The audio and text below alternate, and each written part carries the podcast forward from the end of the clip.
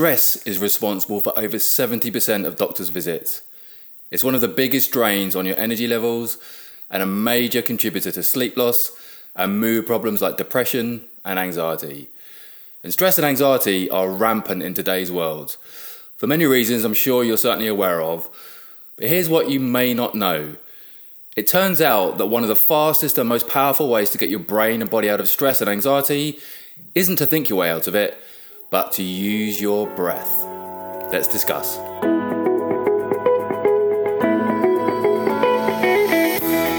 Welcome to episode 94 of Better Brain, Better You. Hello, I'm neuroscientist Dr. Ben Webb, sharing brain advice for a mentally healthy and happy life. How are you doing? Hope you've had a great week, and thanks so much for joining me for today's episode about the transformative effect that breathing can have on your brain and body. So, managing uncontrolled stress through relaxation and breathing techniques is essential for good brain health. If you want to discover all of the ingredients of a healthy brain, I've got a free guide for you which lays out the six steps you need to take to build a healthy brain.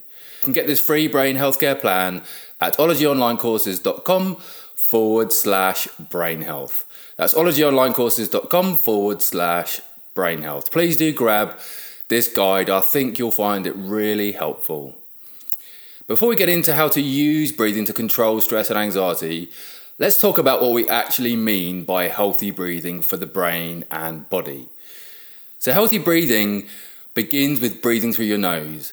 When you breathe through your nose, you are humidifying air, pressurizing air, filtering the air. By the time it gets to your lungs, it can be more easily absorbed.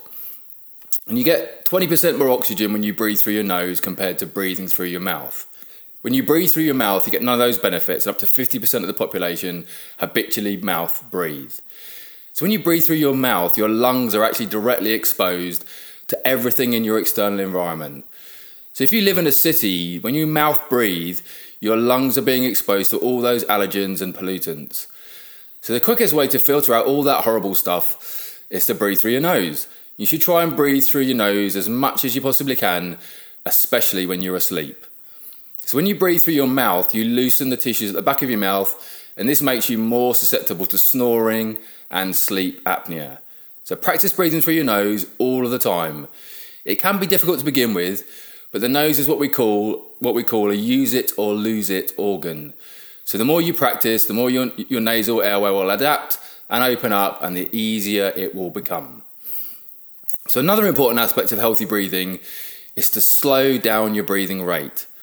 Oxygen can't be absorbed in your airway, oxygen is absorbed in your lungs, mostly in the lower lobe of, lower lobe of your lung, where you're breathing at 20, when you're breathing at 20 breaths per minute, only 50% of that air is going to make it into your lungs and into your bloodstream.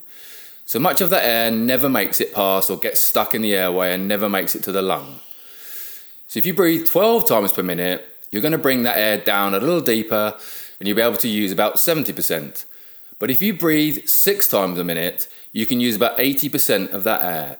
So when you breathe slowly at about six, time, six to eight times a minute, you're going to breathe more efficiently and put less strain on your heart because it's beating less and improve the movement of your diaphragm, the muscle that sits just underneath your lung. So, why is changing the way you breathe so important for managing stress and anxiety? Well, breathing can bring calmness into the body and mind. So when you change how you breathe, you can launch your body's relaxation response. And breathing stimulates the parasympathetic nervous system, which allows the body to rest and digest, slowing the heart rate, lowering the blood pressure and respiratory rate, and diverting blood supply towards the digestive and reproductive systems. And when the parasympathetic nervous system is active, the sympathetic nervous system becomes less active. They counteract each other. And the sympathetic nervous system raises heart rate, blood pressure, and respiratory rate, diverting blood to the brain and skeletal muscles in readiness for fight or flight.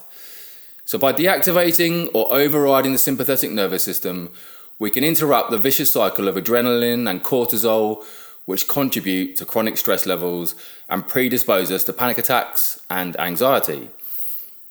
So, it's possible, therefore, by voluntarily changing the rate depth and pattern of breathing to actually change the messages being sent from the body's respiratory system to the brain.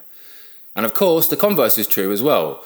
We can induce a feeling and state of anxiety by simply changing the way we breathe. So, if you increase your breathing rate and start breathing really, really quickly, you'll stimulate a sympathetic response and push yourself into an anxious state, and this can induce a panic attack. So, in a stress state, you may experience difficulty relaxing during the day and falling asleep at night. After a bad night's sleep, you wake up tired, experience low energy, and may have a bad mood and anxiety. And this can in turn contribute to trouble sleeping. So, a vicious cycle exists of stress and bad sleep, which can lead to chronic sleep problems and mental health problems. So, breathing calms the brain and body, and that's how you can break this vicious cycle. So, if you're stressed and have an agitated mind, you can experience faster and shallower breathing. So, for relaxation, you need to breathe slowly, low, and through the nose. Slow down and extend the length of your exhalation. During the exhalation, the vagus nerve kicks in, and this nerve is the one that's responsible for activating your parasympathetic relaxation response. So, as I said, the breathing rate of four to six breaths per minute is optimal to stimulate the vagus nerve. So, take a soft breath in and slowly breathe out for an extended period, period of time for relaxation. Breathe low in your belly using the diaphragm and simply put your hands on either side of your lower ribs. And as you breathe in, you will feel the ribs gently moving out. As you breathe out, you'll feel them moving in. Breathe slowly and bring your awareness to ad- abdominal breathing to encourage low breathing. Slow exhalation helps combat stress by shifting your attention from the stressful situation to your breathing. To try the following breathing exercise to help the brain to interpret that stressful situation as a safe situation. So, first, put your hands on either side of your lower rib. Second, breathe in through your nose for four seconds. Third, breathe out your nose for six seconds. And fifth, just continue this until you feel more calm. So, how can we use breathing to fall asleep and stay asleep more easily? Well, try practicing slow breathing before you go to bed. Before bed, practice slow breathing for five to ten minutes. Take a very soft, gentle breath in through your nose and allow a relaxed and slow breath out. You shouldn't hear yourself breathing, so take very light and slow breaths. The volume of air you breathe should actually be less than what you normally breathe. This will create a feeling of air hunger, and the goal of this exercise is to feel that you would like to take in a deeper breath. This type of breathing activates the body's relaxation res- response Plus, your mind is less likely to wander while focusing on your breath. So, for healthy breathing, your bedroom should be airy, cool, and dust free. Also, train to rest your tongue on the top of your mouth. This actually may help prevent sleep apnea, which can disturb your sleep as well. So, if you make up, wake up with a moist mouth, you're breathing well for sleep. So, I hope I've given you some insight into both the power of your breathing and its potential for, for calming the brain and body.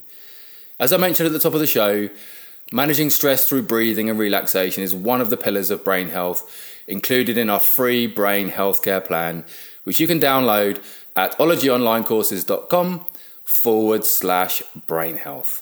That's ologyonlinecourses.com forward slash brain health. So thanks so much for spending time with me today. I hope today's episode was helpful. Take really good care of yourself, and I will look forward to seeing you next time.